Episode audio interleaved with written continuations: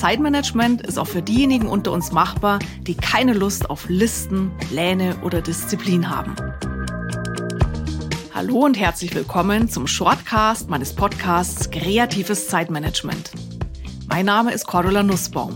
Ich bin Buchautorin, Bloggerin, Trainerin und Coach. Ich möchte mit diesem Shortcast allen Menschen, die sich an den herkömmlichen Zeitmanagement-Tipps die Zähne ausbeißen, zeigen, dass sie es sehr wohl schaffen können, selbstbestimmt und stressfrei die Tage und Aufgaben zu organisieren.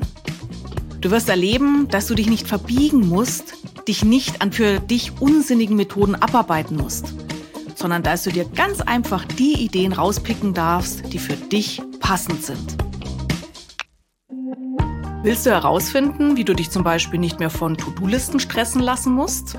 Oder wie dir der Ex-US-Präsident Barack Obama helfen kann, schnellere Entscheidungen zu treffen?